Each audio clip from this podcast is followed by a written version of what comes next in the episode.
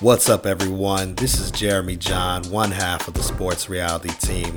Just wanted to remind you that you can now listen to our podcast on iTunes, Google Play, and SoundCloud. On any of those platforms, just search The Sports Reality. Hit the subscribe button, and now you'll be up to date on all of our content. Thank you for tuning into this episode and enjoy the show.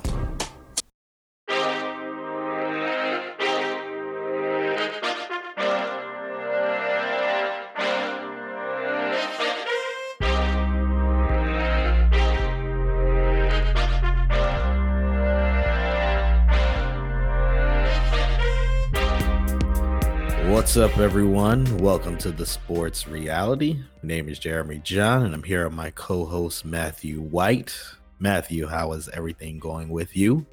Going pretty good, man. How, how's everything going with you, Jeremy? Doing good, doing good, man. How was the weekend? The weekend was it was actually really, really cool. Like I went to this brunch thing at Union Market. Perfect. And it was pretty lit. Like I don't I'm not like a big brunch guy, but it was cool. It was definitely neat. It was neat. You're not a big brunch guy. I mean, Hello? I don't I don't I don't go to brunches too often.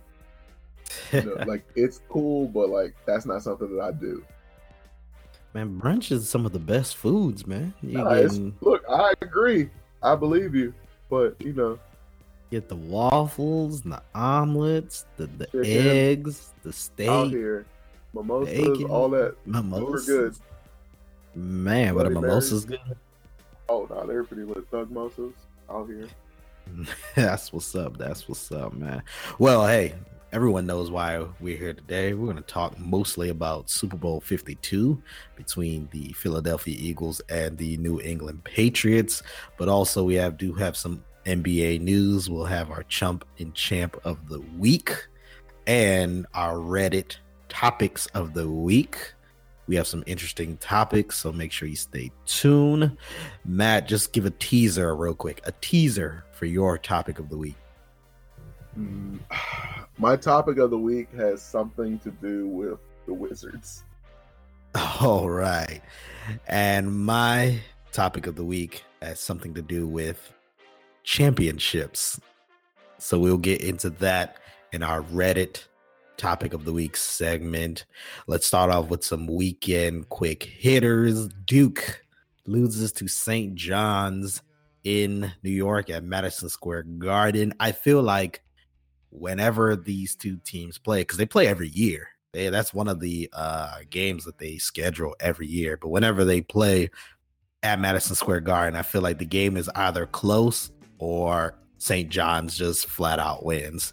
Um, what's your, I guess, memory of this? I guess you could say this yearly get together between these teams. Like, I mean, they're always good games. Like, even no matter what, like you said, they're either uh, they're either good or blowouts. You know what I'm saying? They're, but that's you know, I feel like that's how Duke gets beat sometimes. When they lose, they either get blown out or it's a good game. Like, oh no. And Duke's defense this year is not supposed to be like their their best player is supposed to be one of the worst defenders in college basketball. I think right, uh, Bagley. Uh huh. Terrible defender apparently. So you know, you can't you can't you can't play good you can't play bad defense and expect to win sometimes. That is true. That is true. I do remember uh, Ron Artest when he was at St. John's oh, and how he Queensbridge how he would just torch Duke. And I remember I think he beat them like twice, maybe. Um and then I remember, man, there was another like swing man. Oh man, I can't remember his name. It's uh, and I remember he hit I remember he got fouled and time expired, so he had to hit free throws to win the game, and he ended up winning. He ended up hitting the free throws, but those were like some big marquee games. Um, I want to say that year was one of the years like JJ Redick was on the team, so that was like a big thing, beating Duke when JJ Redick was there. So yeah, they, anytime these two teams play, and specifically whenever they play in New York, the games are usually pretty close. Um, when um they're in Durham, North Carolina, I can't really say the same thing. um, let's just get right into it. Super Bowl 52 was this Sunday, and we're just gonna say congratulations to the Philadelphia Eagles. Baby, want a champ. Um, I know you're not too happy about that. Um, I mean, if you're gonna lose to somebody, I'm glad the Vikings lost to the people that won the Super Bowl. You know, you know what I'm saying? That they just didn't. Everybody lost to the Eagles in the playoff. That is true. That is true. Um, before we get into the specifics of the game, was this Super Bowl a good game? This was a good Super Bowl. Absolutely. Minus the halftime show. This was a good Super Bowl. It's so disrespectful for you to say something like that we will get into the we will get into halftime show um and i'll give you my thoughts about it but uh yeah it was a pretty good game uh eagles win 41-33 let's just start breaking down um score by score first drive of the game eagles go down and they kick a 25 yard field goal to go up 3-0 at that point in the game even though it was the first quarter and it was the first drive i was nervous because obviously, um, as many of you all know, I said logic says that the Patriots win, but my gut says Eagles win. And I did have a score of 31 26. So that was my uh, prediction. And making the prediction, of course, you want to be right with your prediction. Uh, so when I saw that the Eagles went down and scored a field goal, I said, oh my goodness, they got so close, like they needed a touchdown, and it was 14 plays, 67 yards. The good thing it was it was a seven minute drive, and but they oh, only came out they came out with a field goal, and then um Patriots come down, and they themselves have a similar situation. They get down the field and they kick a 26 yard a 26 yard field goal um, in nine plays and three minutes and 38 seconds. Um, at this point in the game, um, what are your thoughts? Tied 3 3, first quarter still. Tied 3 3. I think it's, you know, I, I think like nothing has happened so far. Like, I think this is just a normal, like, exchange between two playoff teams. And, you know, that is still like a, it's, it's still a, definitely a normal, just good football game right now. Like, nothing too exciting has happened. It's just good. But, you know, you know how the rest of this game is about to go. You know how this game is about to turn. Alshon Jeffery, a minute and 43 seconds later, scores on a mm-hmm. 34 yard bomb from Nick Foles. Um, Nick who? Nick Foles. And uh, I think this is at, if you are at a Super Bowl party or you're somewhere where people are talking and things like that, this is the uh, point in the game where. Got riled up a little bit yeah, and this is the point in the game where you realize, hold on, Malcolm Butler hasn't stepped on the field yet. Uh oh. And we will get into that later in this segment. But because okay, I was at my cousin's house, you know, we we were cooking. You know, the game is on, but I was kind of, you know, first quarter, I'm going back and forth from exactly. the from the kitchen. I was actually we were actually outside on the grill, even in the rain. That's how you know you, wow. you you about that life. Uh, jerk chicken. man, I wish, man, we didn't have jerk this time. We didn't have jerk this time. Yeah, but um, take away your Jamaican card, dog. I uh, ain't Jamaican, but I feel you on that one.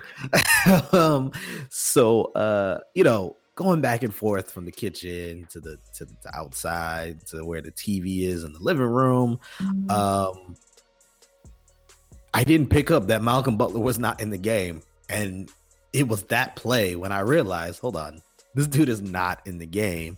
So we're going to get into that uh, later. So score is now uh, nine to three because of a botched um, extra um, point attempt.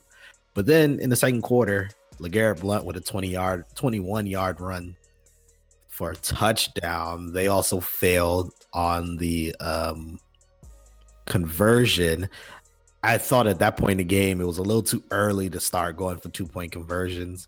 Um, but we're gonna see later as we get through this segment why you know the Eagles won, and we'll get into the specifics of it. LeGarrette Blunt, 21 yard uh, touchdown run to make it, I think at that point, 15 to 3. Then uh Gostkowski Uh-huh. uh went down. Let uh, yeah, Gostkowski, who's a very consistent kicker, he missed an extra point and he missed a field goal that were like chip shots. The And- field goal might not have all been on him though. Like the hold was a little janky on that one field goal. Like I would say this. not that's not the keeper's fault. I would say this. I agree with you. It was a little not like They didn't. He didn't. Ha- he didn't. Uh, he didn't plant it. Like he bobbled the plant the first time, and then the kicker tried to reload his kick, and obviously that did not work out well. the reason why. Okay, yes, you may you have a point there, but Gostkowski is usually one of the most consistent kickers who, in situations like that, he still is able to get it through. I mean, He normally They- is. it it could just been this one really was like the exception, or it could have been this is Oh, the Super Bowl weather. or what The incumbent weather. the weather in the in the dome, In the correct? dome. In the dome. But, um, hey, or maybe it was some of that good e- the Eagles luck that they needed. That somebody had fit. That was the the ninety year old fan. That's true. That's very true. So at this point, the score is 15 to 6. And then um, James White scores a touchdown for the Patriots. Uh, there was that was a failed um, PAT attempt, so it ended up being um, 15 to 12. And at this point, what are your thoughts? 15 to 12, second quarter. 15, 12. mm, It's 15 12 Eagles, right? Yes. Man, I'm still like, I'm a little worried just because the Patriots are like still keeping pace. Like, I wanted, I, I guess that I'm rooting for the Eagles this game. So I don't like that the, the, the, the game will be tied. Like, the game is supposed to be tied. Like, the Uh-huh. Gostkowski doesn't miss that field goal that many times. And yeah, I don't know. I'm a little worried for the Eagles just because the Patriots are not far away. But then Like, the, E- scoring. The Eagles marched down the field seven Yep. plays, 70 yards, in a minute and 30 seconds, pretty much running out the time in the first half. That was a very important drive. Fourth and goal from the one yard line. What, what, Before what play they call up? Before they even, when they're there and they're, it's fourth down, what are you saying Man, they I, should I do? don't know. I, I, I have like no clue. I thought they were gonna try to slant, quick slant to Alshon, or what is it? The fade to Alshon, just something like I whatever they called. I did no never would have ever guessed this. This was like some. I was telling whoever uh, I was watching with some of my friends. I was like, "Yo, it's kind of like people are playing Madden right now." They pulled out all of the crazy playbook. But you got to remember the third down play was the throw to Alshon Jeffery, which Alshon Jeffery was being mugged on that play. Um, Uh, it was it was it was close. It was close because he didn't he didn't pull him that much. He definitely had the hook on him, but he didn't turn him that much. mhm. I, I don't know. I think that that was like a decent no call, but it could it could have called pass interference and that would have been fine too.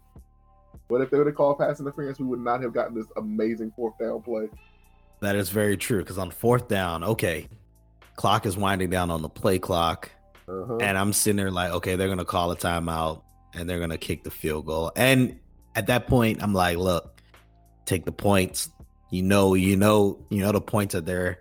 Take the three points. Mhm. It would have been 18 to uh 12. You're up six going into the half. Okay. Like, That's go ahead. They call the timeout. ball.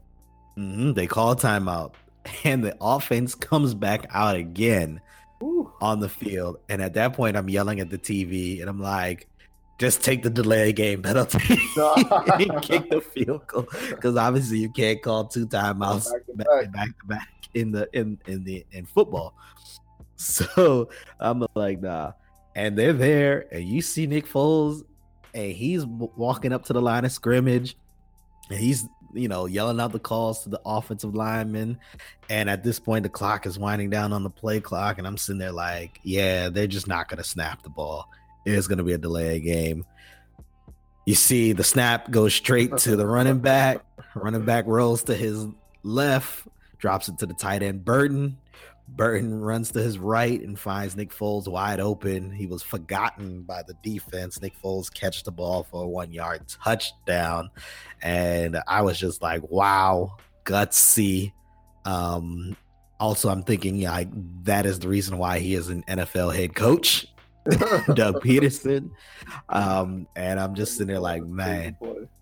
impressive, That was impressive. That was really good. Now, we've been talking a lot about the Eagles, but in the first half, Tom Brady, I mean, okay game. Um, you it know, wasn't he's, a crazy Brady like first half. yeah, definitely wasn't crazy. He, he's playing all right, you know. He was getting pressured by four. How, how, uh, how many times have I said that? I mean, he nobody likes that, but Tom Brady really does not like that. I guess. Really doesn't like that. So we get to halftime, and real quick, let's take a little break. Halftime show. What's your grade Ooh. for the halftime show?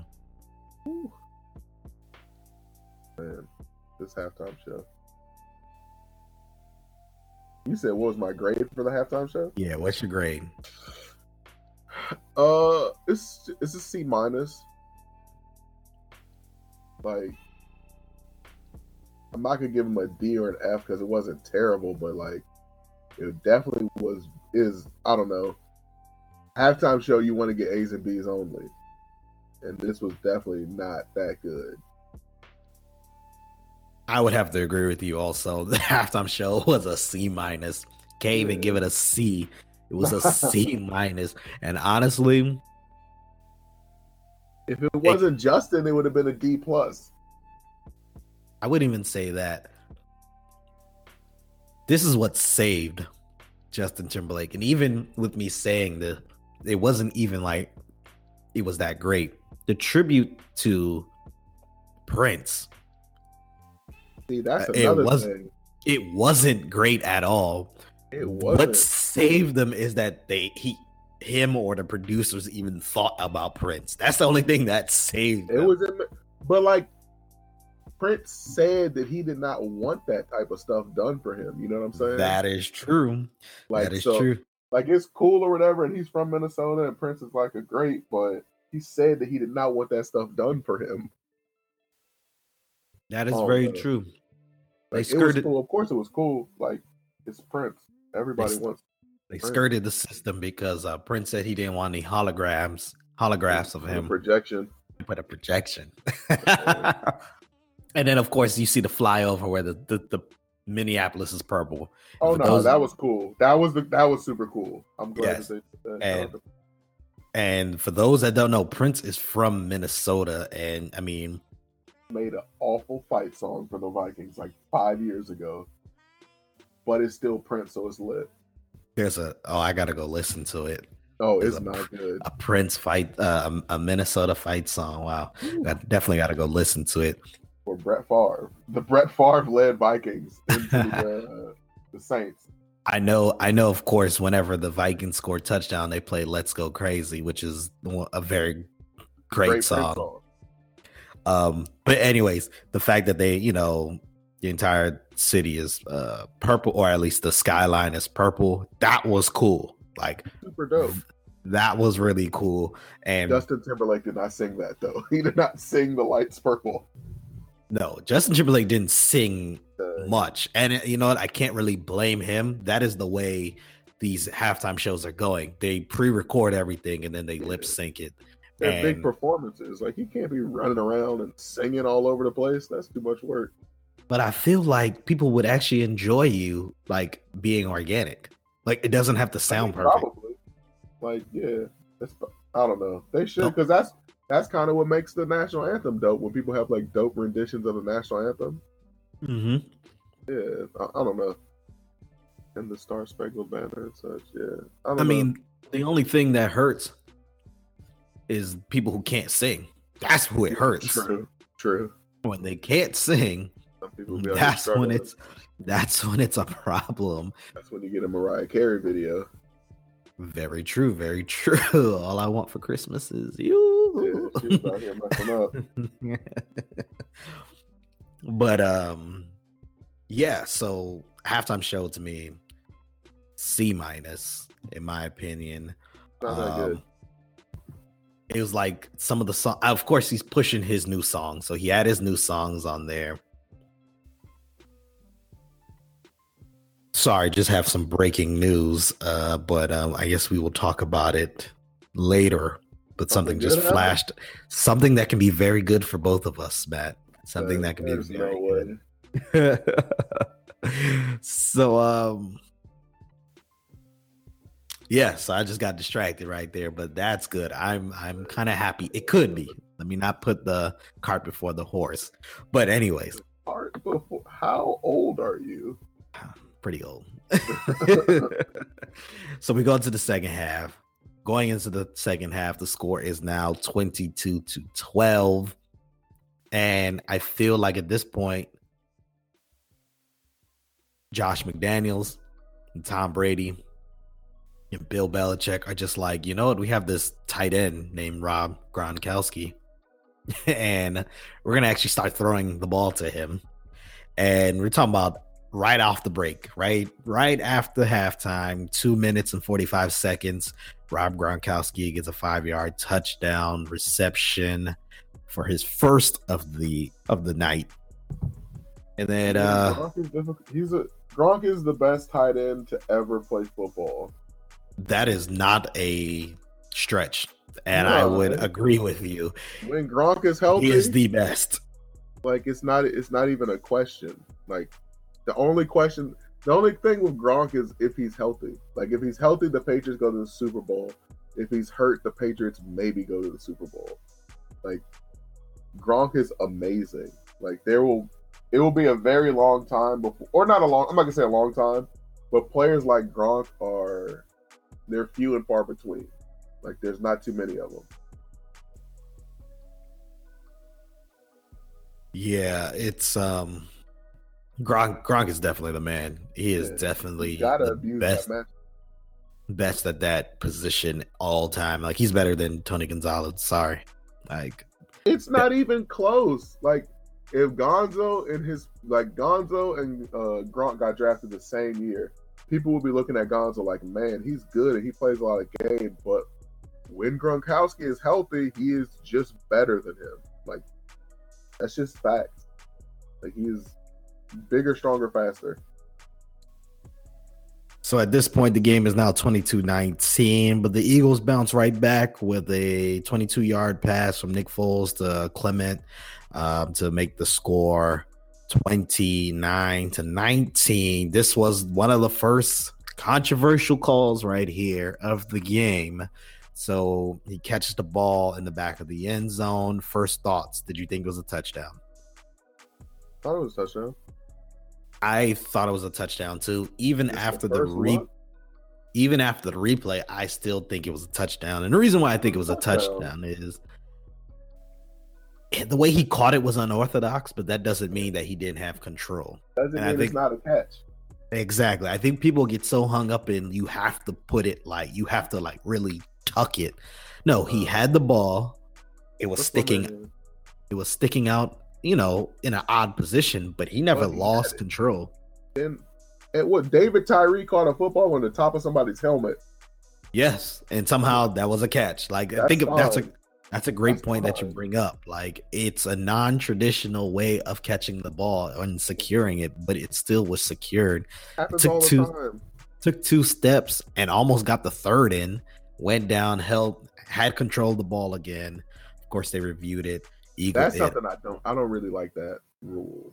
How the ball can't like move too much when you go down. I feel like once you get to two feet in, like that's or the football move, that should be the touchdown. Exactly. So the call is upheld. It's now at this point uh 22 to uh, 29 to 19. Chris Hogan gets a touchdown. Three minutes and 55 seconds, uh, I think, uh, or the next scoring drive. Uh, Hogan gets the touchdown, 26 yard pass from Tom Brady. And the score now is 26, 29, 26 Eagles going to the into the fourth quarter. Did you still think the Eagles were going to win?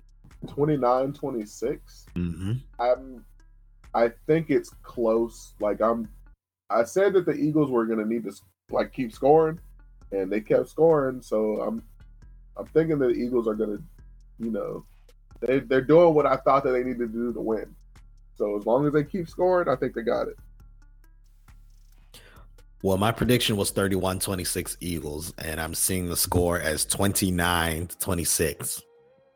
And I'm sitting there like, you know what? I don't know if the Eagles could put up more than three points in this fourth quarter. So I'm getting nervous because I also don't think the Patriots, it's like they're now in rhythm. Like it Oh, no, took them a while. to get rhythm.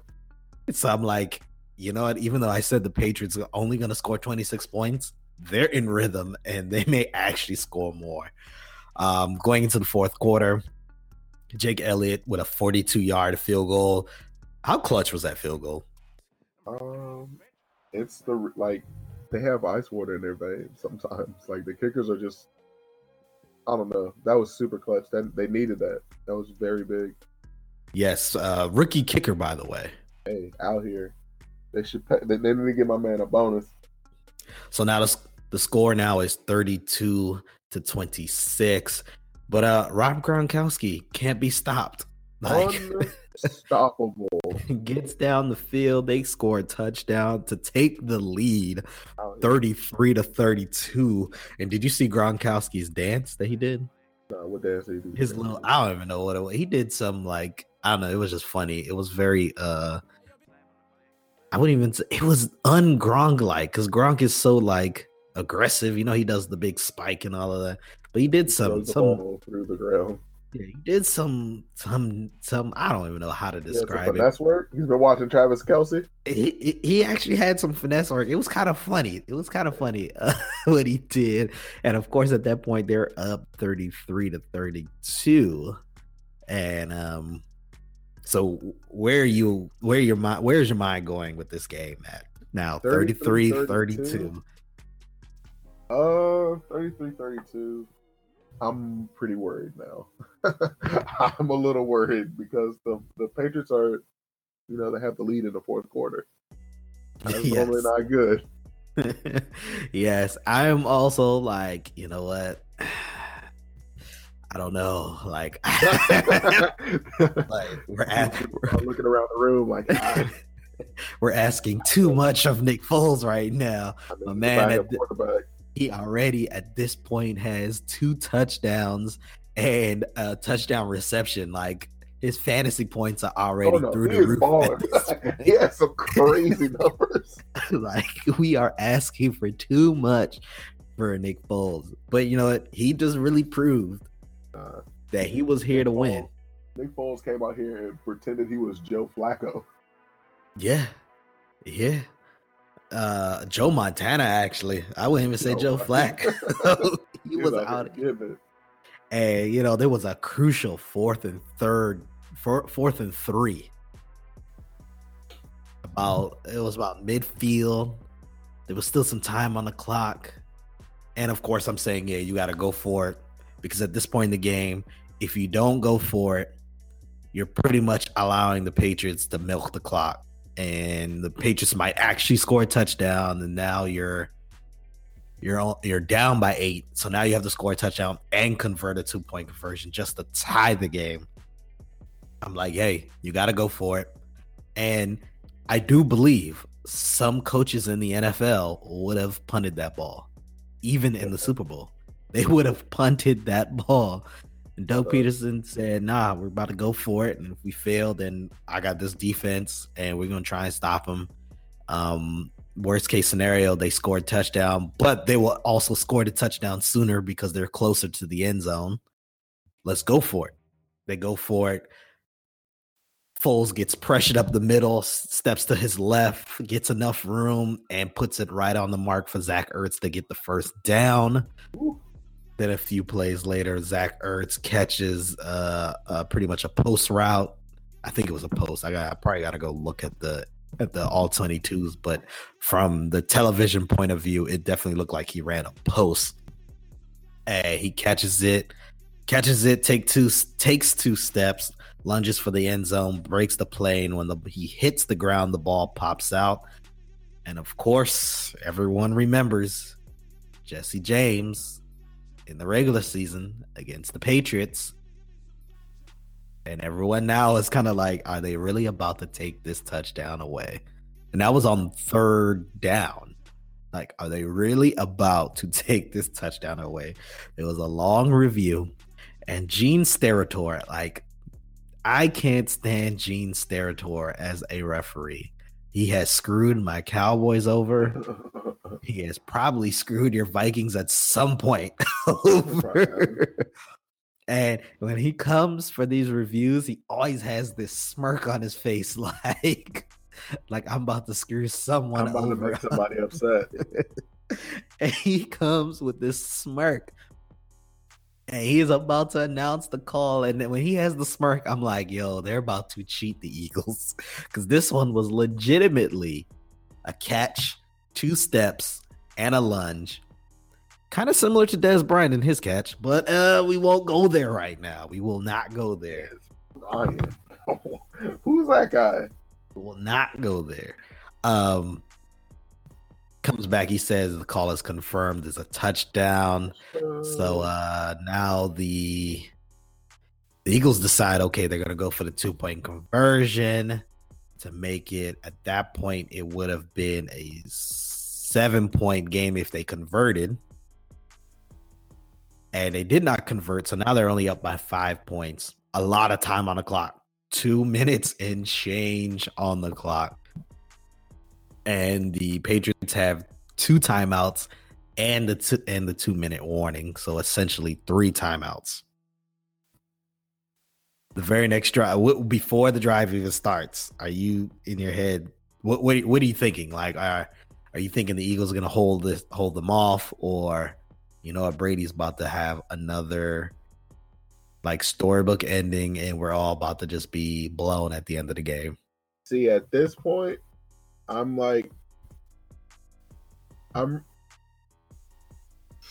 This is tough because this is when normally like the fluke stuff will happen, like something crazy will happen, like Marshawn Mhm. Lynch won't run the ball, or something just really wild will happen. Or like a But David Tyree catch, Exactly. a Mario exactly. Manningham catch on the sideline. So like I'm kind of I'm kind of ready for like that, but I don't know which way it's gonna go. Like I don't know if it's gonna go to help the Patriots or to hurt the Patriots.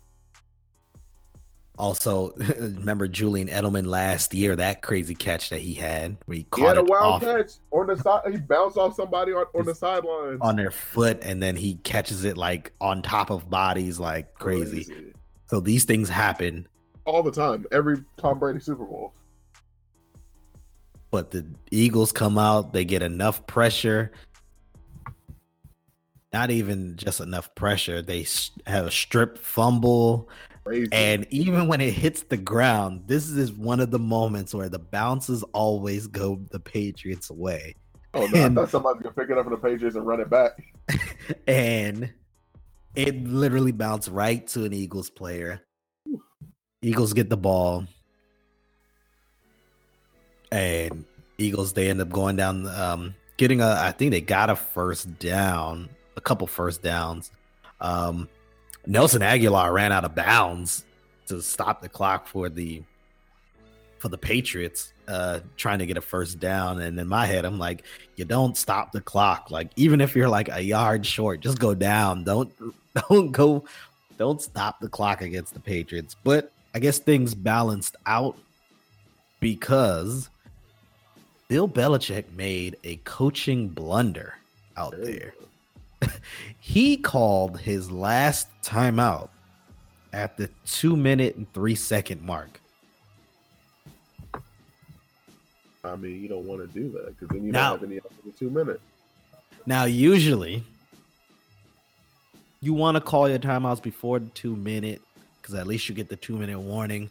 But that's if you know that's if it's like a third down. Yeah. He called the timeout on like the second down. And uh-huh. so you saved three seconds, but then you lost 40 on the back end. Eagles score field goal. It's now 38 33. And the last drive, Brady has the ball. I think it was fourth down, converts the fourth down. Then they get closer.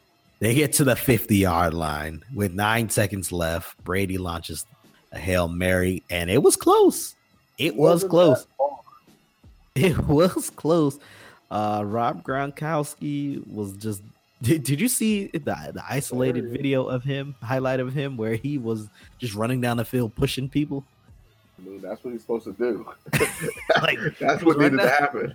He was running down the field, pushing people as he was ran down the field, elevated, and Eagles got enough of the ball to deflect it. And even then, it still almost was caught by Amendola uh, for the, the, the game time touchdown. Um, so Eagles win 41 33. Now we want some real analysis here. We just recap the entire game, some real analysis here. Uh, Nick Foles, 28 for 43, 373 yards, three touchdown, one interception. And I do have an interesting thing about the interception that he threw. catch too. Oh, a touchdown catch, yes. The interception that he threw, Uh-huh. that could have easily just been a catch by Alshon Jeffery, Yeah. and that would have been more points on the board. It This game- should have been that catch. Like, I'm not gonna say nine times out of ten, but probably like seven times out of ten he makes that catch. Mm-hmm. And this game could have been more out of hand in the favor of the Eagles if Oh no, this game could have been over at the start of the fourth. it could have been over if that had happened. Uh, but uh, yeah, Nick Foles only one interception. Tom Brady, Super Bowl record, 505 passing yards, He had to light it up. 28 You know, for 48. The defense is terrible. Their defense is pretty bad. And that brings me to the point that I've been waiting to discuss. Uh-oh. Is this about a cornerback that got held out of the game? Uh, yes, it is. Malcolm Butler, starting cornerback for the New England Patriots, did not start the Super Bowl. Not only did he not start, he only played one special teams play. Never got on the field for defense. He was in uniform and also did not find out he was not going to play until the national anthem. Bill Belichick was asked about it after the game he said he felt like um, the game plan that he had would have been better without Malcolm Butler on the field. Now that was a paraphrase. I'm not, that wasn't the exact quote. He was also asked, "Was it for disciplinary reasons?" He said no. Like he just lied to everybody. So you think you're you think he's lying? There's no way. Like he's their best cornerback, right? hmm There's no possible way yeah. that you have a game plan that does not include your best cornerback. Like Mal, something happened with Malcolm Butler over the last like two weeks since they played in the since they played. Who did they beat? The uh, The the Jaguars. Jags. Since they beat the Jags, or maybe in that game with the Jag against the Jags, something happened with Malcolm Butler. Well, Like I don't, there- I don't know if it was it, and it had to be something pretty bad. It probably wasn't the injury or something like that. Well, during that Jaguars bad. game, during that Jaguars game, Eric Rowe did get more playing time during that game because Malcolm Butler Malcolm Butler? struggled during that game. Then Malcolm Butler became sick. He re- arrived. He was in the hospital in Massachusetts, so he didn't arrive to Minneapolis hurt. until Tuesday. Um, they said he had a good week of practice. Well, the first reports were saying he had a good week of practice. Yeah, he still was battling whatever illness this was, um, but he had a good week of practice. Now, word on the street is coming out. No, he actually had a bad week of practice. And then there's even some reports going around that he was violating curfew and found smoking marijuana. Like there are reports from some notable journalists and insiders that are saying he was, you know, smoking marijuana and he was found out about. There's also another report saying that yeah, there were women in the in the hotel room and and all of that. Um he was living his like he was just having a normal week. Let me say this. He was not preparing for the Super Bowl. This is Malcolm Butler's third Super Bowl. Okay. I don't think Malcolm Butler's doing all this stuff during Super Bowl week. Not on the Patriots, dog. He, this is not his first time playing for Bill Belichick. Yeah, like this is the third time. Um, here's another reason why I think the excuse of a bad practice is bogus.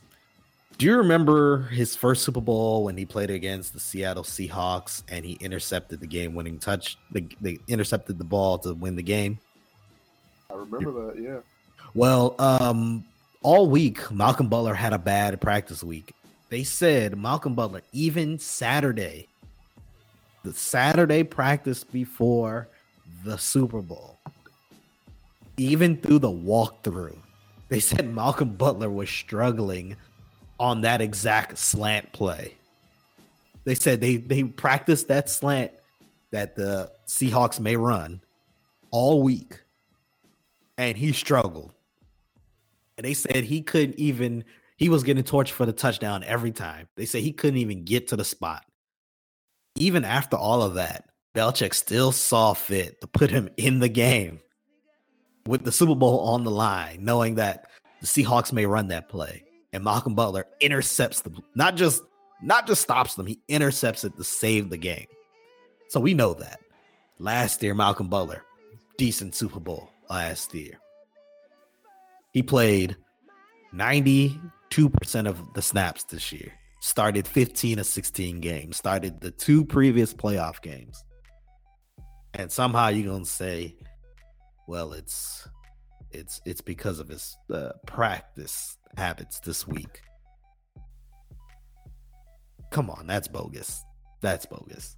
Also, I don't believe really also i don't believe the whole thing with the marijuana i don't believe the curfew thing and the reason why i don't believe the marijuana and the curfew thing is because if it was curfew i mean you're not going to give you're not going to have your best corner miss the entire game if anything you say look you're not starting or you're not playing the first quarter or if you want to be real it. extreme yo you ain't playing the first half like but this is the Super Bowl.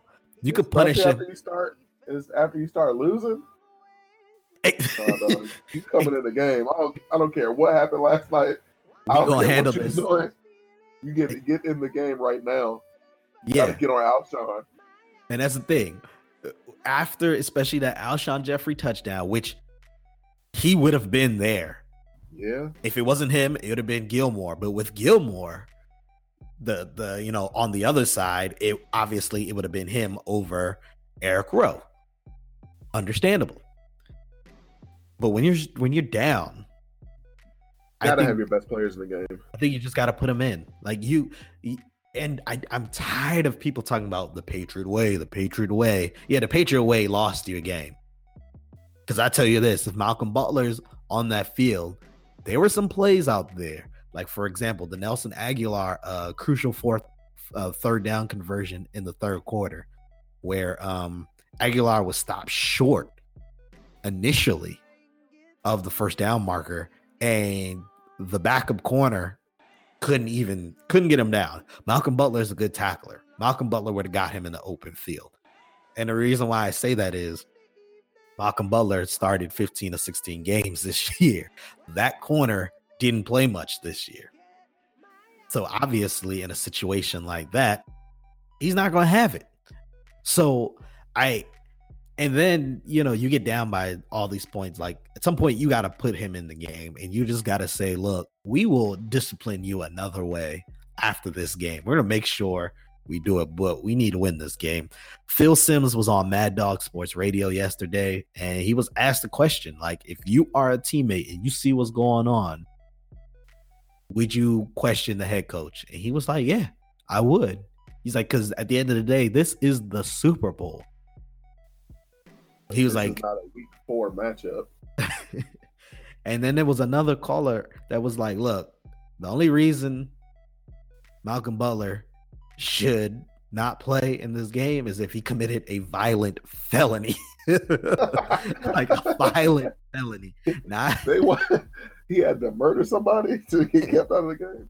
or like assault someone like and what made it worse is he's in uniform if you if you if it, this was a oh, disciplinary told him about this forever. Like they should have told him about this when he woke up. yeah and just been or even two hours before because uh the um active rosters only needed i think an hour before the game like you just be like oh you just not suiting up tonight you're gonna be in street clothes Something. and someone Not else is just gonna t- not not when they're on the field. Yes not after warming up not after the national anthem and you're about to go out there for probably the coin toss and you're like oh by the way you ain't you ain't playing You know, chill back, chill, chill back here. So to all these people who say, "Well, it's the Patriot way," and I believe in Belichick, nah, I think Belichick overthought the situation. I think Belichick said, "You know what? I I don't think he's going to be a good fit, so I'm not going to play him." And then uh, obviously Belichick, being as arrogant as as he is, even when losing, he felt like, "Well, I'm not putting them in because I'm standing behind what I believe." I don't think it's any disciplinary reason. I don't think it's any bad bad practice habits. I think Belichick just made his mind he wasn't putting them in. And even in uh, while they were losing, he said, "I'm still not putting them in." And then, of course, you know how Malcolm Butler he's been beefing about his contract, which rightfully so. I mean, You remember? You look. You remember this happens. This happens with New England cornerbacks. Like that's a thing. Like I mhm, know you remember when this when this first started with uh, what is it, Ty Law? Ty Law, he was unhappy with his contract. He was uh, go. lawyer Milloy. Lawyer Milloy. It's always defensive backs. Rodney. Uh, no, was it Rodney Harrison? Uh, Harrison ended there, but Asante Samuels, Asante Samuels. It's always mhm. defensive backs in New England. I mean, we kind of saw it with uh, um, Chandler Jones and um. Jamie Is Collins. what is it? Vincent Wilfork too. Yep, They're Vincent like, "Oh, Wilfork. we're not, we're not about to pay you. You're out of here, dog. And then he goes to Texas, and Texas has one of the best defenses, uh, best defenses in the NFL. Oh, here's another reason why I don't think it was drug related. I'm looking right now on Google. Um, do you remember? I think it was either Jamie Collins or Chandler Jones. One of them, the night before the game, had to be rushed to the hospital because they were smoking synthetic marijuana. You remember that? Was it? Yes. Is that true? yes. Uh, I'm looking right now on Google. It was Chandler Jones. he said you know, it's Chandler Jones, right? Yep. I mean, Ye- his, you know who his brother is. Yes, I do know who Chandler Jones's brother is. It is Jon Bones Jones. So it, you know, brothers like to dabble in some stuff. I Y'all- mean, y'all- y'all finished? They like to have a little fun. they do, but uh Chandler Jones was out here during the playoff run.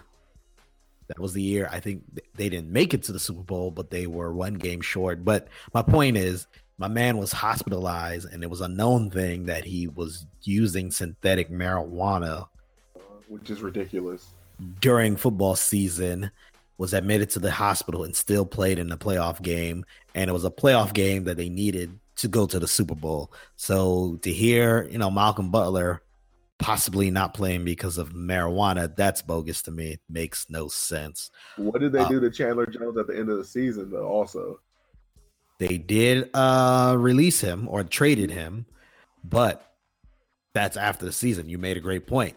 Like they were like, "Hey, while he's here, let's use him we need to to win. play.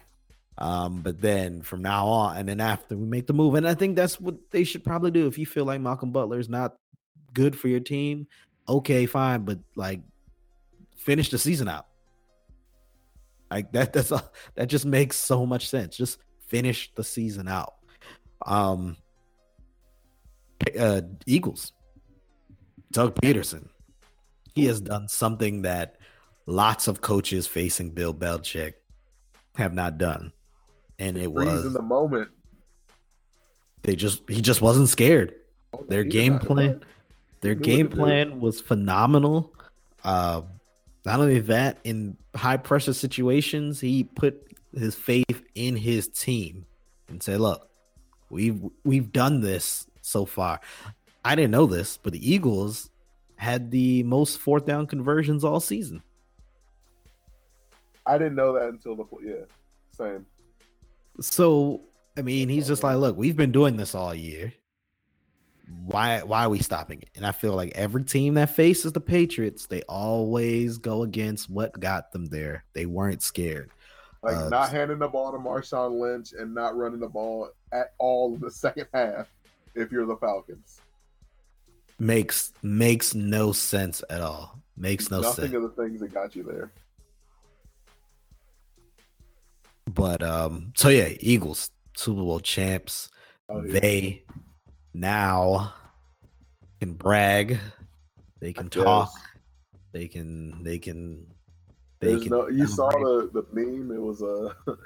the Eagles trophy case, and Donovan McNabb was standing in front of it, and in the trophy case there was just a, there was a can of uh, chunky soup.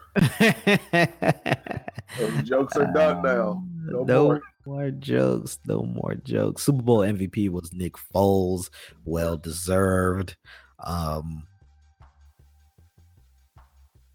both secondaries were kind of bad. they were they were kind of bad. defense did not show up on Sunday for either team. And if and it's the one time the defense really showed up was when they strip sacked uh, Tom Brady, and you know That was it. The, Tom- the defense stayed on the plane. Hmm, Talking about Tom Brady, he had a chance of getting a reception and he dropped it. look, and look, you reverse those roles. If Tom Brady throws that pass to somebody and they drop it, oh, he's getting that that receiver's getting screamed at. Nobody even looked at Tom Brady after that. Mhm. Like, the All quarterback ex- should have thrown him under the, or the dude that passed him the ball should have thrown him under the bus. Dog. All, all, everyone was trying to give Tom Brady a pass, and I'm just like, Ah, you know what? What? Hit my I'm man in the hands. Actually, Tom Brady was so bad it like touched his fingertips because he didn't know how to actually get to the ball. It was terrible. like Tom- the pass was. six six, right? He's about like six. He's six six six five. He's six five. Yeah, something like that. Yeah, something like that. Yeah, yeah. But yeah. a six five receiver got to make that catch. That's a that's a no, that's an easy one. when the ball was in the air, I, I said to myself, he's gonna drop it. He's gonna drop the way he was running. I was like, he's gonna drop it. He's just not athletic. Like, Like how many times? When was the last time you think Tom? Or how how often do you think they practice that play? I mean, they probably practice it every week. Probably At knowing the a few times Patriots. a week, right? Yeah, like Especially that's something. coming into the Super Bowl. Yeah. So that, that's unfortunate. So yeah, it did not look good. Uh, so I guess Gisele Bündchen was right. Tom cannot throw and catch the ball at the same time. Cannot. So shout out to Gisele for Yeah. telling us facts years ago, straight facts that you know Tom cannot throw and catch the ball. Only do one of those things.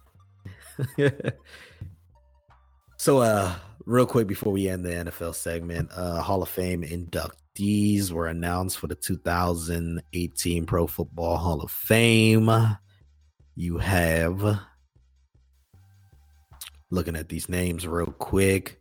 You have Ray Lewis, first ballot uh Hall of Famer, Brian Urlacher, um, Brian Well, Dawkins, B dog. Ry- Randy Moss, first uh, ballot. Terrell Owens, It Wow. almost didn't see that coming. Bobby Beathard, Jerry Kramer, and Robert Brazile. Um, all of these men undeserving. Bobby Beathard was a GM.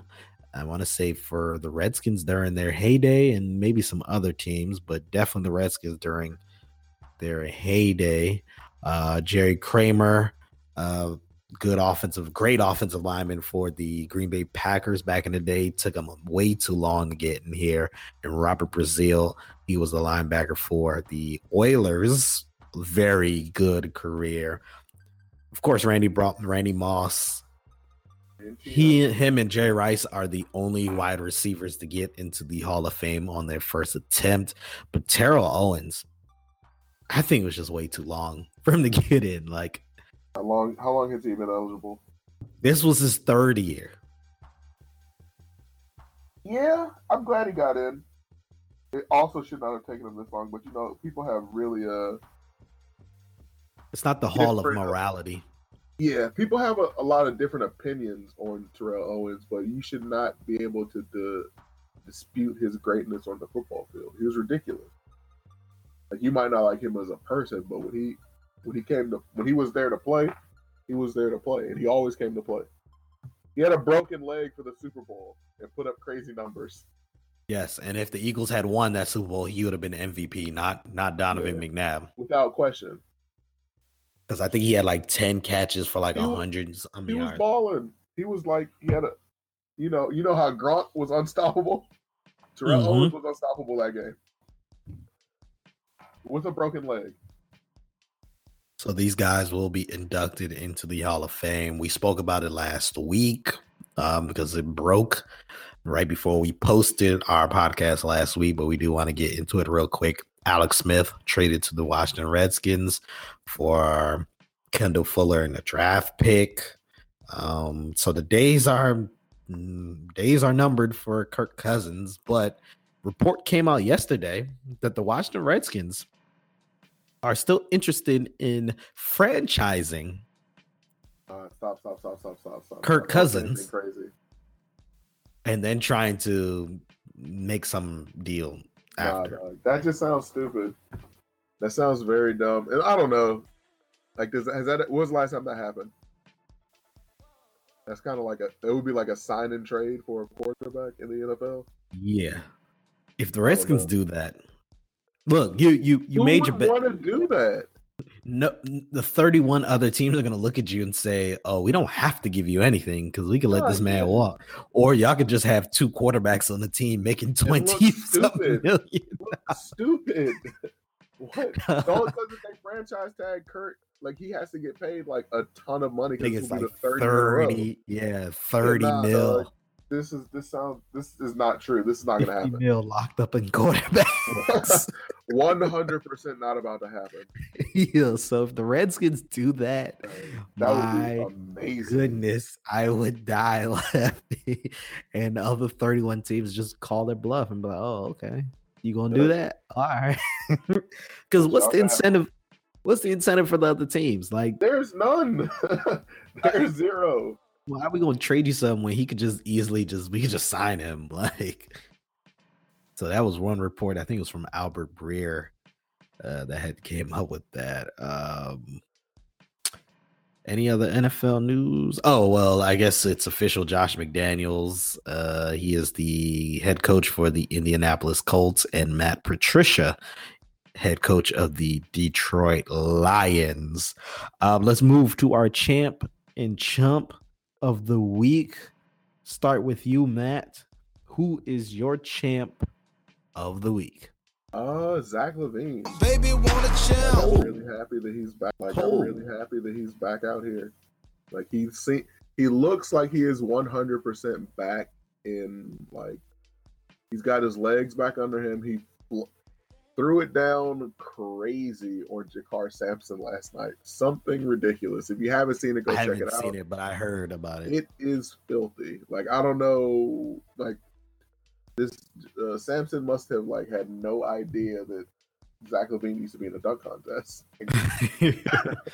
but uh, yeah, he seems to be back. He's found a new home in Chicago, and I'm pretty happy for him. Zach LaVine is a pretty good player. Uh, he's a dynamic player, and he's you know gotten better his game has improved vastly since his rookie year. So, you know, I'm glad to see him back healthy.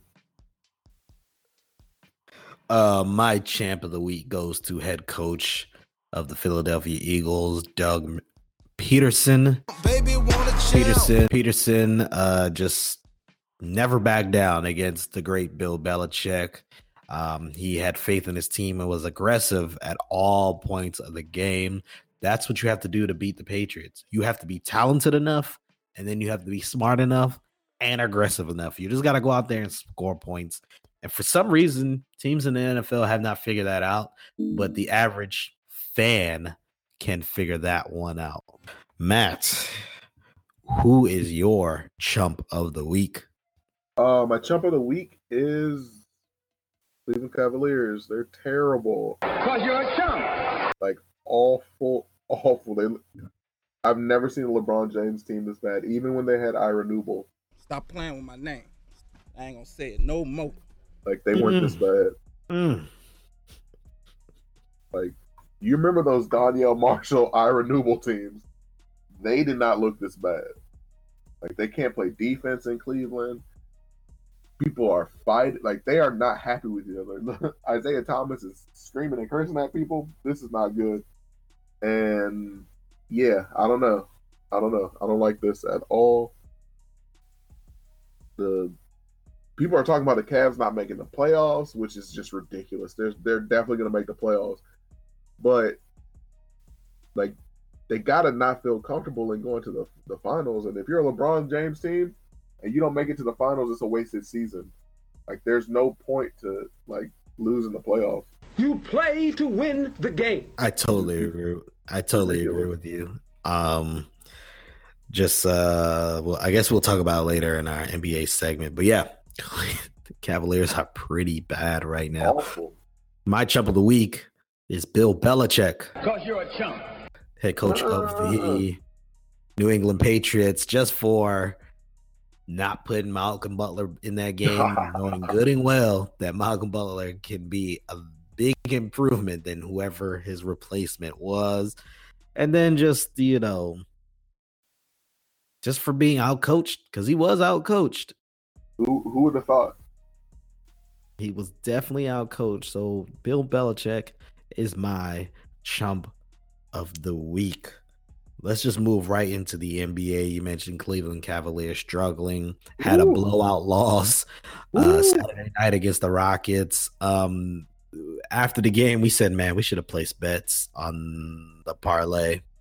Oh, look. There are a few bets where it's like, you know, what? we could have made money off of Oh, absolutely. We got to start looking at those some more. yes, uh, they got. Blo- once a week. I don't even know what the score is, but they got blown out. They This is the lost by- second. They lost by like thirty and some change, I think. So this is the second like Saturday home game that they've lost by like Massacre. thirty plus points. Yeah, massacre. Because it was two week was it two weeks ago they lost against the uh, Thunder, or was it a week ago? I think it was a week ago. Oh, jeez, No, Lord, they've been getting thrashed. man. So They can't get they can't get it together. Dwyane Wade sitting on the bench looking at LeBron James, just sick, man. They thought it was about to be uh, Miami Heat days again. Nope. They don't know what to do in Cleveland. I mean, we've we've said it earlier. It's just a poorly designed team. It's like Their they team is doesn't make any sense. Perfect. Like they Like, you know how the NBA is right now, you and you know what you need to succeed as an NBA franchise and like team. They don't have too many of those players. Like they have not surrounded LeBron James with the type of talent that he would need to succeed in the new NBA. And yeah, you can really see it right now. Like they have two they have two people that have to have the ball in their hands for like LeBron James makes everybody better when he has the ball in his hands, but Isaiah Thomas needs the ball in his hand to do anything. Like he's not a catch and shooter. Kevin Love is cannot play defense at all against who who would he have to play defense against? Uh, KG, I mean KD or Draymond Green. That's not about to happen. They don't have enough shooters. Like I don't know. They don't have they, they don't have enough athletes for real. That's what you kind of need. This athletic wings that can shoot the three and play defense. Like that's a rare thing, but that's what you need with LeBron James. Just athletes, people that can rebound and play defense.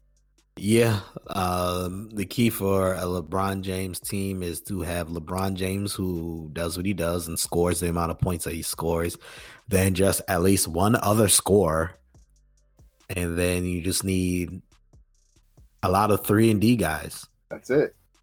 A You know. defensive minded rim protecting big would be a bonus, but you know, those don't come those don't grow in trees. That's very true. But uh yeah, so I think that's one of the big problems with the Cavs. The Cavs just got It's like the Cavs got an all star team, but like an all star team that was like three, four, five years late. Like Yeah. because you have Dwyane Wade, you have Derrick They had Rose. this team six years ago. People would be like, "Man, this is the greatest basketball team ever assembled." You know, Minus, but, I think, but you know, but they're just like a few years late, a few injuries late. And then certain people just don't really get playing time. Like uh, you know, for a minute, Jeff Green wasn't getting much playing time. Yeah. And, and I don't. I think Cal Korver should probably get more clock than he does. and that's that's know. that's the thing. Korver is probably their only like true three point shooter. That's it. It's Cal, like Channing. Channing, was Channing Frye still on that team?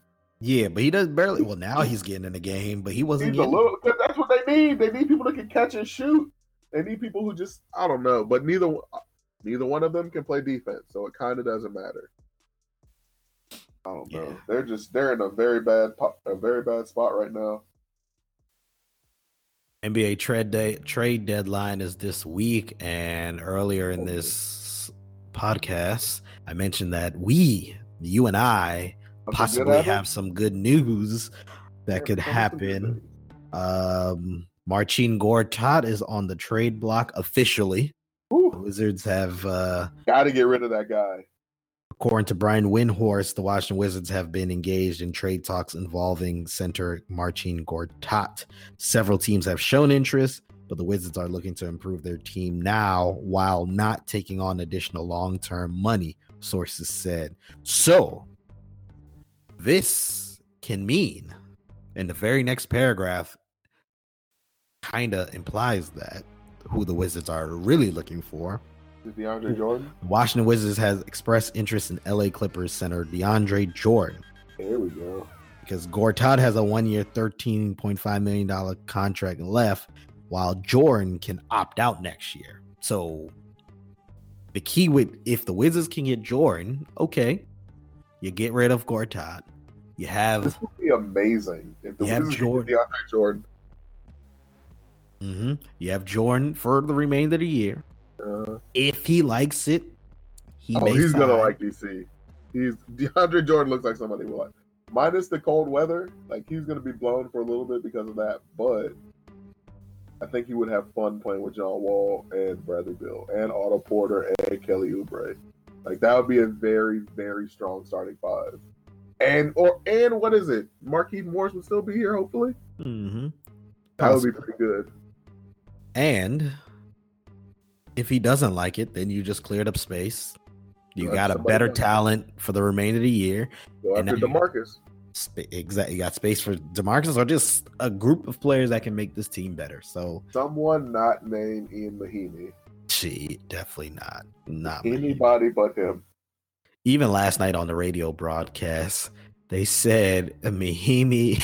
This is what they said on the Washington Wizards radio broadcast. They're about to disrespect my man. Glenn Consor said if Jan Mahinmi is going to the bench, it's because he fouled out or he's about to foul out. This is the backup center. That's not what he said is 100% accurate. Like, he is definitely. I'm trying to think about who's worse. There's a couple players that are worse than him in the NBA. It is not that many. Like he's probably bottom five players in the NBA. Like he doesn't do anything well except be seven feet tall or however tall he is. He's a tall guy. Yo, that is disrespectful. What does he do well? Hold on. It's disrespectful, but it's who's better than factual. The only reason why I say it's Oh, disrespectful It is because it was very a- accurate. The only reason why I say it's disrespectful is because it is a Washington Wizards employee. That's Oh. it. They shouldn't say it at all. They look, he can run up on them. They might be at the they might be at work together at the same time. I want that smoke, dog. I don't want no smoke with him and But I don't work at Verizon Center, so he like, hold up here. He said this is Glenn Consor of the They gave his first and last name. He said Jan Mahinmi John Mahinmi If he's going to the bench. Door. means he is fouled out or he's about to foul out. Because Jan Mahinmi fouled out last night. Yeah, you he fouls out most nights. How you the bench? How you this backup center? You Playing fouling eight out? minutes fouling out. he fouled out. He fouled out at the Oklahoma game when I went to that. played like seven minutes. That's crazy. This dude is terrible. Uh, so bad. If the I don't I try not to think about it too much, but in the off season, this just this last year, if the Wizards had like just not paid Mahinmi this much money, I wanted them to go after Tyreke, Tyreke Evans and Mike Beasley for the bench. Like, could you just imagine like Tyreke Evans and Mike Beasley being on the Wizards bench right now? It would be bananas. They couldn't go after anybody. And the thing, of, Mahinmi makes eighteen million dollars. and that's the thing, because Beasley was he only making like a million or two or something like that. He's making he's making both of them. I think Tyreke Evans' contract is one year, three point three million dollars, and Mike Beasley's is less than that. Like, could you imagine if the Wizards got both of them, or even just Tyreke Evans? Like, Mike Beasley might be a little bit too crazy for the area, but Tyreke Evans would have literally been a perfect fit coming off the bench, doing the exact same thing that he's doing in Memphis, but doing it for the Wizards for three million dollars. But the Wizards have Mahinmi, who gets paid uh, eighteen million dollars to foul out of games, the fastest in NBA history. Crazy. So real quick, let's go through these uh possible players on the trade block. We of course mentioned DeAndre Jordan, Uh, uh Tyreke Lou Evans. Lou Will, Oh, you mentioned Tyreke the Evans, absolutely, yeah. Mhm. Um, who are some other guys that could be possibly? I think Marcus. All, Clarkson, yep, Jordan Clarkson or, or um, Ju- Julius uh, Randle, Julius Randle. maybe think- Larry Nance. Interesting. I think. Uh, everyone on the Lakers team actually, except for like you know, Lonzo and Brandon Ingram and Cal. Yeah, I think. Um, uh, there's a lot of players on the Lakers that could possibly be on the trade block, It is a ton. but also Marc Gasol of the of the of the Memphis Grizzlies. He could probably. who, who would you like to see Marc Gasol play with? You put me on the on the, on the, on the spot. The tough one. He look. He's a he's a he's a he's an older, slower center, but he's still pretty good. I don't know, but I mean, uh, Memphis. I don't believe like they're going anywhere now. This is the time to rebuild. Mike Conley hurt. Might have to get rid of Mike, but he gets paid so much money, like a ton. Hey, what if what if Mark what if Marc Gasol ended up at the in the Wizards instead of uh DeAndre Jordan? You still happy? Mm, yeah, it's better than Gortat. It's true. But you go from one older center to another older center. Neither one of them are blocking shots, but at least Marc Gasol is going to get some rebounds. And Exactly. some real rebounds, not no slap. not not any, not any slap the body. Exactly. No, Slap no the ball. volleyball rebounds. Just so disrespectful for you to say something like that. So uh, NBA All Star Weekend is coming up soon, and uh, I just want to go through some, uh, I guess, the participants for the All Star Weekend Slam Dunk Contest is um, Dennis Smith Jr. of the Dallas Mavericks, Larry Nance Jr. of the Los Angeles Lakers, Victor Oladipo of the Indiana Indiana Pacers, and Donovan Mitchell of the Utah Jazz. He replaced uh, Aaron Gordon of the Orlando Magic. Who do you think is going to? Well, uh, we'll give our prediction next week because I think uh, it's next week. So we'll give our prediction next week. But those are the, the participants in the three point shootout. You have Devin Booker of the Phoenix Suns, Wayne Ellington of the Miami Heat, Bradley Beal of the Washington Wizards, Klay Thompson of the Golden State Warriors, Paul George of the Oklahoma City Thunder, Kyle Lowry of the Toronto Raptors, Eric Gordon of the Houston Rockets, and Tobias Harris now of the Los Angeles Clippers. Steph not in it. No Steph, no KD. Nah, Steph said he wasn't Oh. to be in it. Nah, dog. Not trying to not trying to see Klay win another one. So then we have the skills competition. This is an interesting bunch of players, but it should be fun. Lou Williams of the Los Angeles Clippers, Jamal Murray of the Denver Nuggets, Spencer Dinwiddie of the Brooklyn Nets, Kristaps Porzingis of the New York Knicks, Lauri Markkanen of the Chicago Bulls, Joel Embiid of the Philadelphia 76ers, Al Harrington of the Boston Celtics, and Buddy Hield of the Sacramento Kings. He Said Al replaced Harrington. Al Horford. Sorry. Yeah, Al Horford. Al Harrington, that'd have been a good one. Al Horford of the Boston Celtics and Buddy Hield of the Sacramento Kings, who is replacing Donovan Mitchell. The the Rising Star game, which is the last few years, it's been the world versus uh, Team USA. Bogdan Bogdanovich from Serbia. Uh, he plays for the Sacramento Kings. Dillon Brooks from Canada plays for the Grizzlies. Um, Joel Embiid from Cameroon playing for the plays for the 76ers. Buddy Hield, who's from the Bahamas, playing for the Kings. Markkanen from Finland, plays for the Bulls. Jamal Murray from Canada, plays for the Nuggets.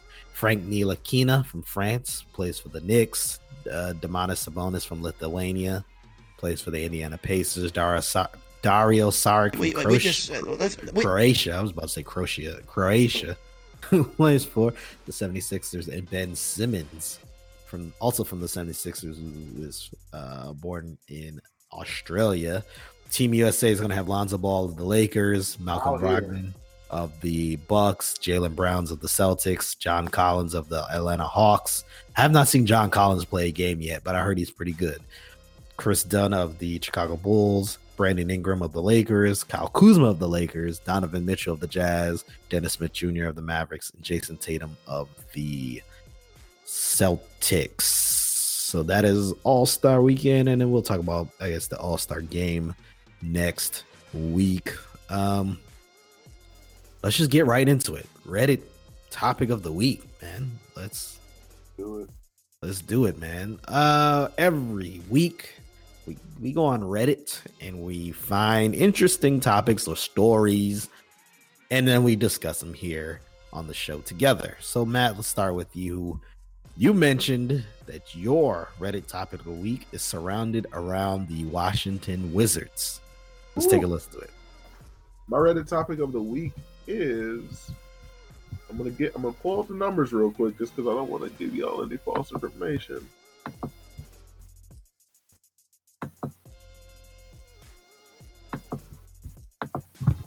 The Wizards have assisted on 74% of their buckets since John Wall went out, and their record is 5 and 0. Perfect. Before Wall went out, the assist percentage was 59%. Warriors led the league. Ah, Warriors lead the league in assist percentage for the season at 70%. Since John Wall has gotten hurt, the Wizards have led the league apparently with assist percentage. A really good stat to have as a team, and you know, it shows me like two things that the Wizards I guess that they're a pretty good, a, a well coached team, and they play basketball the right way, which is a really good thing. And it also t- has showed me that John Wall has to have been hurt like for a long time, like way longer than any of us thought. And yeah, I'm glad that he's shut it down and he's trying to get back together so he can be healthy for the playoff push. But until then, it looks like the Wizards are still going to be able to remain competitive. Like, and not even not not only competitive, but very competitive, playing at a high level. One of the things that they've struggled with in the past is being from the area. You know, that's very extremely well. Also, Jeremy, the they can't they they play down and up to their competition, Mm-hmm. and it gets them into trouble sometimes against uh, teams that are less good.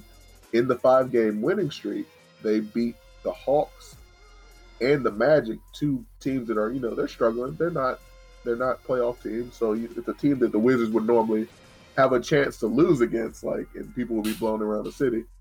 but they also beat the Thunder, the Raptor, and the Pacers, three playoff teams. So it's good. It's a good little five game win streak they've had. And I'm glad that, you know, the ball is moving pretty well in Washington. It's good news. Um, it is great news actually. So let me let me say that first. Great news actually that the Washington Wizards are on this five and zero 5 and 0 record since John Wall has been shut down.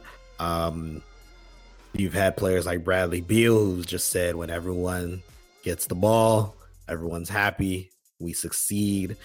Um, but what does annoy me about this situation is we have players like Marcin Gortat who chimed in on the situation and pretty much said um, the same thing. And I was just kind of like, Marcin, um, you are not in the place to discuss these things in the open.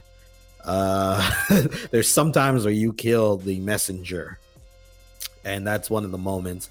And not only that, I feel like players like Marcin Gortat have made local fans feel the same way and start expressing the same thing. I even heard someone say, "Why don't we trade John Wall?"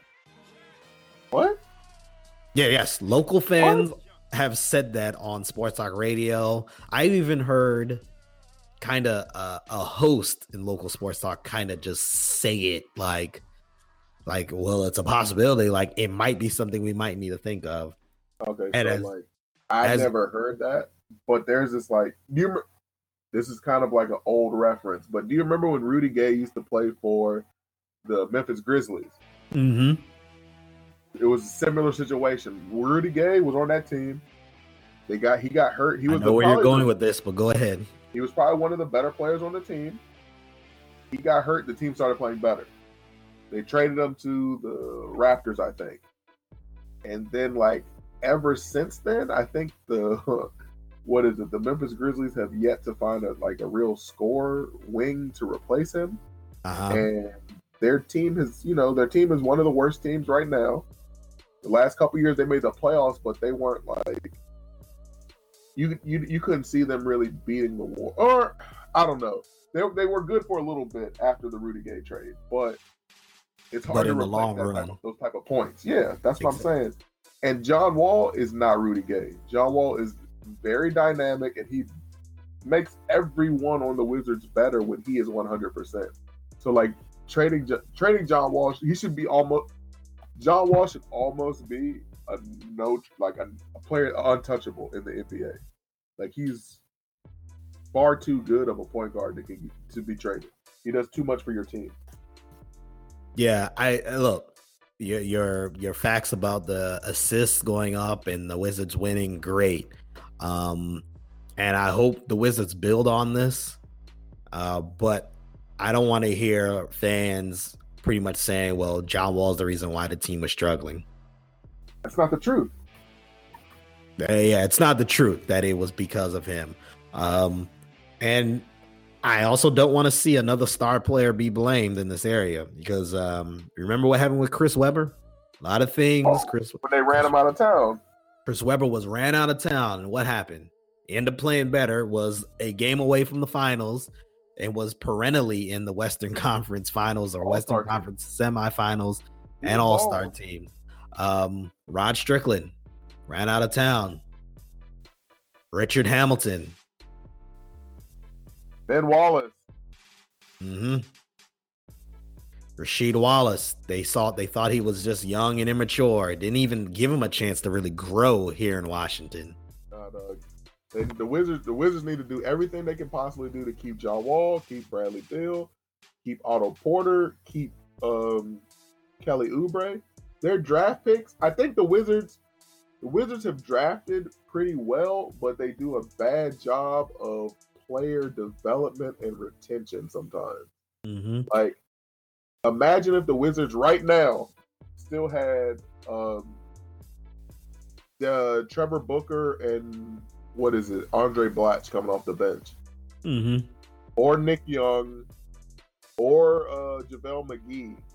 Like, if they had just the players that they drafted, their team would be their bench would their their bench problem would be fixed. Just just off of their draft pick. Uh-huh. Another thing, Ernie Grunfeld was trading draft picks left and right. all over the place. So like we had a few drafts where you had one pick the entire draft, or you had none. I remember I think it was two years ago. The Wizards didn't even have a pick. Like they had to trade, make a trade to get into the draft, which affected them last year. So yeah, it's it's interesting. But yes, I am proud that the Wizards are on the streak, and I hope they can keep it up. But I hope the Wizards, the players, I hope the players don't start pointing fingers and saying, "Well, it's John Wall as the reason." Look, John Wall is going to be ball, ball dominant. We understand that, but John Wall also shoots the ball up. I understand that, but let's not try to make it like, "Oh, well, we don't need him." That's what I don't want. I don't want it to be we don't need John Wall. Like, do you know how many teams would love to have John Wall on their team? Like, most teams in the NBA. Like I would probably say 29 other teams would Yeah, the probably only take teams that, oh, for real, for real, the only teams that would not want John Wall are the Thunder, Yeah, Thunder probably be the only the team. Thunder, and like the, The Rockets Warriors. probably. Yeah, I wouldn't even say the- Warriors, Rockets. I wouldn't even say the Warriors. I think the Warriors, if they could somehow, like, let's say somehow get John Wall, they'd be like, "Yo, you trying to be that backup, like, or you, new Iguodala. or I we, mean, not Iguodala, uh, Livingston. yeah, or you can, we can just go small and just go, uh, Wall, Wall at the two, uh, Thompson at the three, Oh Draymond at the five, um, and, and KD at the four with Steph starting. like, that's too much. That's too much. because the thing about it is, Klay doesn't need the ball. He just catches and shoots. So it's not like you're adding another like. KD doesn't. Re- KD can catch and shoot. Like Draymond would be blown because he wouldn't be able to be the point guard anymore. Yeah, that might be it, but I mean, would still John Wall- the point well, actually, Draymond Green could, because Draymond Green, because John Wall could just play off ball on that on that specific team. True. And just be a score. but yeah, there's there's very few teams in the NBA that would not take John Wall right now. But so yeah, let's not as Washington natives get overboard and start thinking like we we don't really need John Wall in an 82 game season. Oh, You're gonna need need John. Wall. You don't want to play 82 games without John Wall. Nope. You don't want to play a playoff game without John Wall. You definitely don't. You definitely do not. So as we move on to uh, my Reddit topic of the week, uh, with the Super Bowl uh, two days ago, and the Philadelphia Eagles winning their first Super Bowl in franchise history, made me think about cities that do not have, or cities that have championship drought with their professional teams. But um, I do want to start off specifically with the NFL. So teams that do not have a Super Bowl victory in the NFL. I think there's 12 teams, and out of the 12 teams, I think it's four or five of them. Four or five of them started like 20 years ago of those teams. For example, like the Carolina Panthers, the Jacksonville Jaguars, the now Houston Texans, the now the the I guess the current uh Cleveland Browns because the current Cleveland Browns isn't the original Cleveland Browns. Um so there's 12 teams. Um I wish I mean I know a lot of them off the top of my head. Um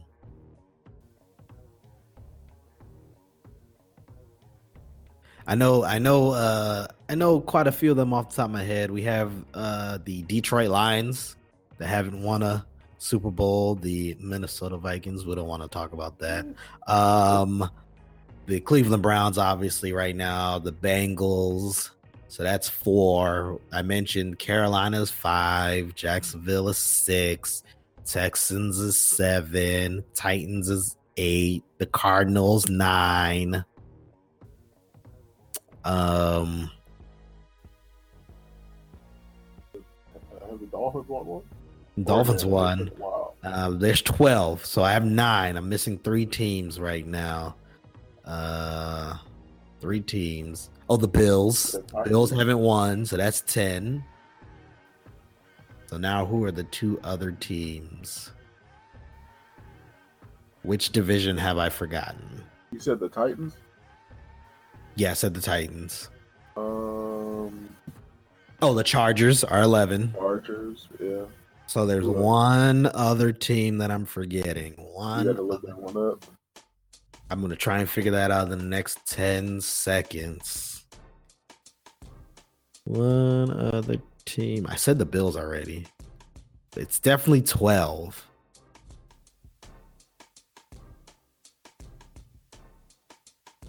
I said the Titans already. I don't know. There's a 12 team and watching the. Falcons? Falcons. Yep, that's the 12 team. There it goes. The Falcons are the 12 teams that have not won a Super Bowl. So out of those 12 teams, which one of those teams do you think will win it first? Uh, I mean, the fan in me wants to say the Vikings, but it'll probably be. Ooh, I think the Texans. I think uh, I don't know. The Texans look really good with the Deshaun Watson. Like very, very good. So I want to say maybe the Tex. I think the Tech, the Tech, Tennessee, the Texans could do it. Texans could do it. I would agree with you. The Texans are pretty close. Um, They just got to stay healthy. the Jaguars, whew, and they're in the same division. Texans and Jaguars. Duh, that's another team. And the Ja- Jaguars got there without a good quarterback. They got to the AFC Championship game legitimately without a good quarterback.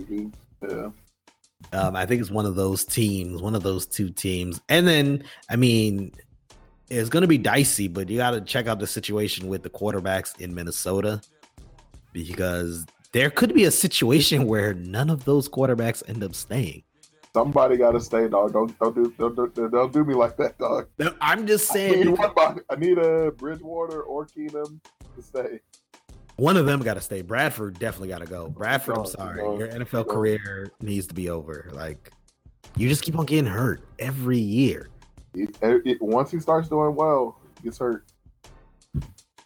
So one of those quarterbacks got to stay, but you know, Bridgewater. I mean, he's probably going to want to test them. I guess they, uh, the, the Vikings, to obviously going to have to sit down and discuss these things with both quarterbacks and see what the future is. Like, is Case Keenum going to stay and take the money, or is he going to take the money somewhere else? Things like that. Thing is, if Case Keenum takes the big money in Minnesota, you know, uh, Bridgewater is going to leave because obviously he can get money somewhere else. Um, but if Keenum doesn't leave, if he does leave, then you have Bridgewater there. Um, and with that defense, that offense, Vikings could definitely be in there. So, like the three teams that I could think of Texans, Jaguars, Vikings. Those are teams that can definitely, uh, they have not won a Super Bowl, that can win a Super Bowl pretty soon. So, um, when do you think the Browns are going to win? Um, man. Okay, so this is what has to happen for the Browns to win. They need. What's the dude, DeShone Kizer? Uh huh. They need him to be extremely good. Like next year, they need him to be good.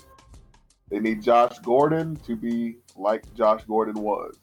Like he needs to be like sixteen hundred yards, and they need to get somebody very good on both of these high draft picks that they have coming up. They need to have a very good draft this year. If you have a really good draft, you just turn it around. But you know they got to do that, and they got to address their they got to address the offensive and defensive line, and just build from there. So I want to yeah, that's it. That's the only possible way. And the Browns have a notoriously bad drafting history. They do. Like They they, do. do. not normally make the right decisions. If I'm the Browns, well, if I'm the Browns at this point, well, you got to figure out is DeShone going to be your, your your guy for the future? I would say stick with DeShone because even in the AFC North, you know you're not winning anytime soon. Oh no. So why get even a quarterback like Kirk Cousins who's going to cost you money? Because Kirk Cousins, yes, he is probably going to win. Like Kirk Cousins added to the Browns right now, you'll probably get to seven wins, six, seven wins. And at the end of the day, is six or seven wins going to get you to the playoffs? Nope. No. Um, so go through the growing pains with DeShone Kizer while going through the growing pains with DeShone Kizer, draft, you have the first and the fourth. I don't know who the defensive ends are that are big right now, but at least with the fourth pick, get Saquon Barkley. So you get another dynamic, skilled player. And then I would say with the first pick, if there's someone as good as Myles uh, Garrett or just whoever, you know, just get a defensive end. So now you have two of them, young, cheap. Could probably sign them again on their next contract. Saquon Barkley, DeShone Kizer, Josh Gordon's back, Chris Coleman's here. That team can make noise and that team could get better as the years progress. And you never know. The Steelers are going to be on the down soon. The Ravens are going to be on the downfall soon. The Bengals are the Bengals. In probably three years, the Browns could probably be the team coming out of that division. And once you make it to the playoffs, anything's possible. Yeah.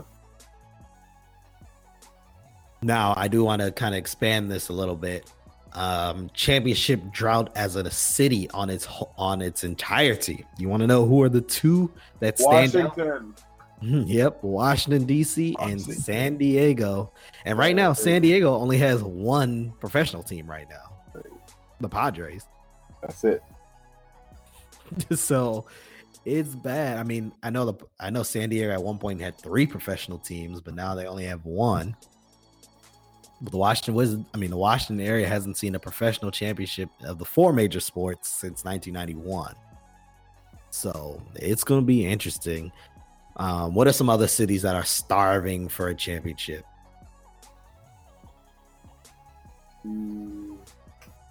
Honestly, you can't even say. I don't. I think every major city has won in the last ten years. You know, New York's been winning, Philly's been winning, and Philly just won. Um, Philly just won two days ago. Uh, Chicago, you've had the Blackhawks, and now, of course, the Cubs won the year before.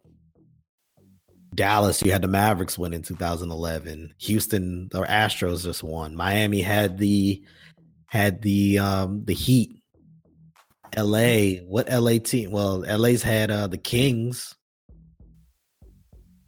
And I mean, they're still a hockey team, but the Kings won recently. Um I don't know. What about uh, uh has Phe- Ara- uh, Phoenix? Phoenix. No one's won in Arizona for anything recently, but then they had 2001. I mean, 17 years ago, but still, I mean, they did win. So it is. It really is Washington and San Diego. Cleveland, the Cavaliers won. so, and I guess you could say Cincinnati. You know, the Bengals and the Reds. They haven't really Or done. Toronto. Toronto, yeah, 19, 1992. So Toronto, um, you can say Cincinnati because the Reds won in like 91 around the same time the uh Redskins won. Didn't they go to a World Series recently? The Reds, Like not recently, but like not that long ago. nah, they haven't gone in a while. So yeah, man, Washington needs something. Needs something. And Oh, maybe it's funny. The Capitals, there's it's weird because I think local fans are kind of like, you know, we're tired of losing in the oh no, dog! Eastern I've Conference never wanted to semis. go by the Capitals Again. So like this year, it's weird. Like this year, I mean, obviously the hardcore fans are talking about the Capitals, but the casual hockey fan is like, hmm. I mean, wake me up when the playoffs come, and that's how I feel. Like, wake That's me up how every Washington sports team is, though. Like, because we've seen too much. Like we've yeah, seen they, they, like, they look really great sometimes, and then you know, and even this year, the Caps, comes.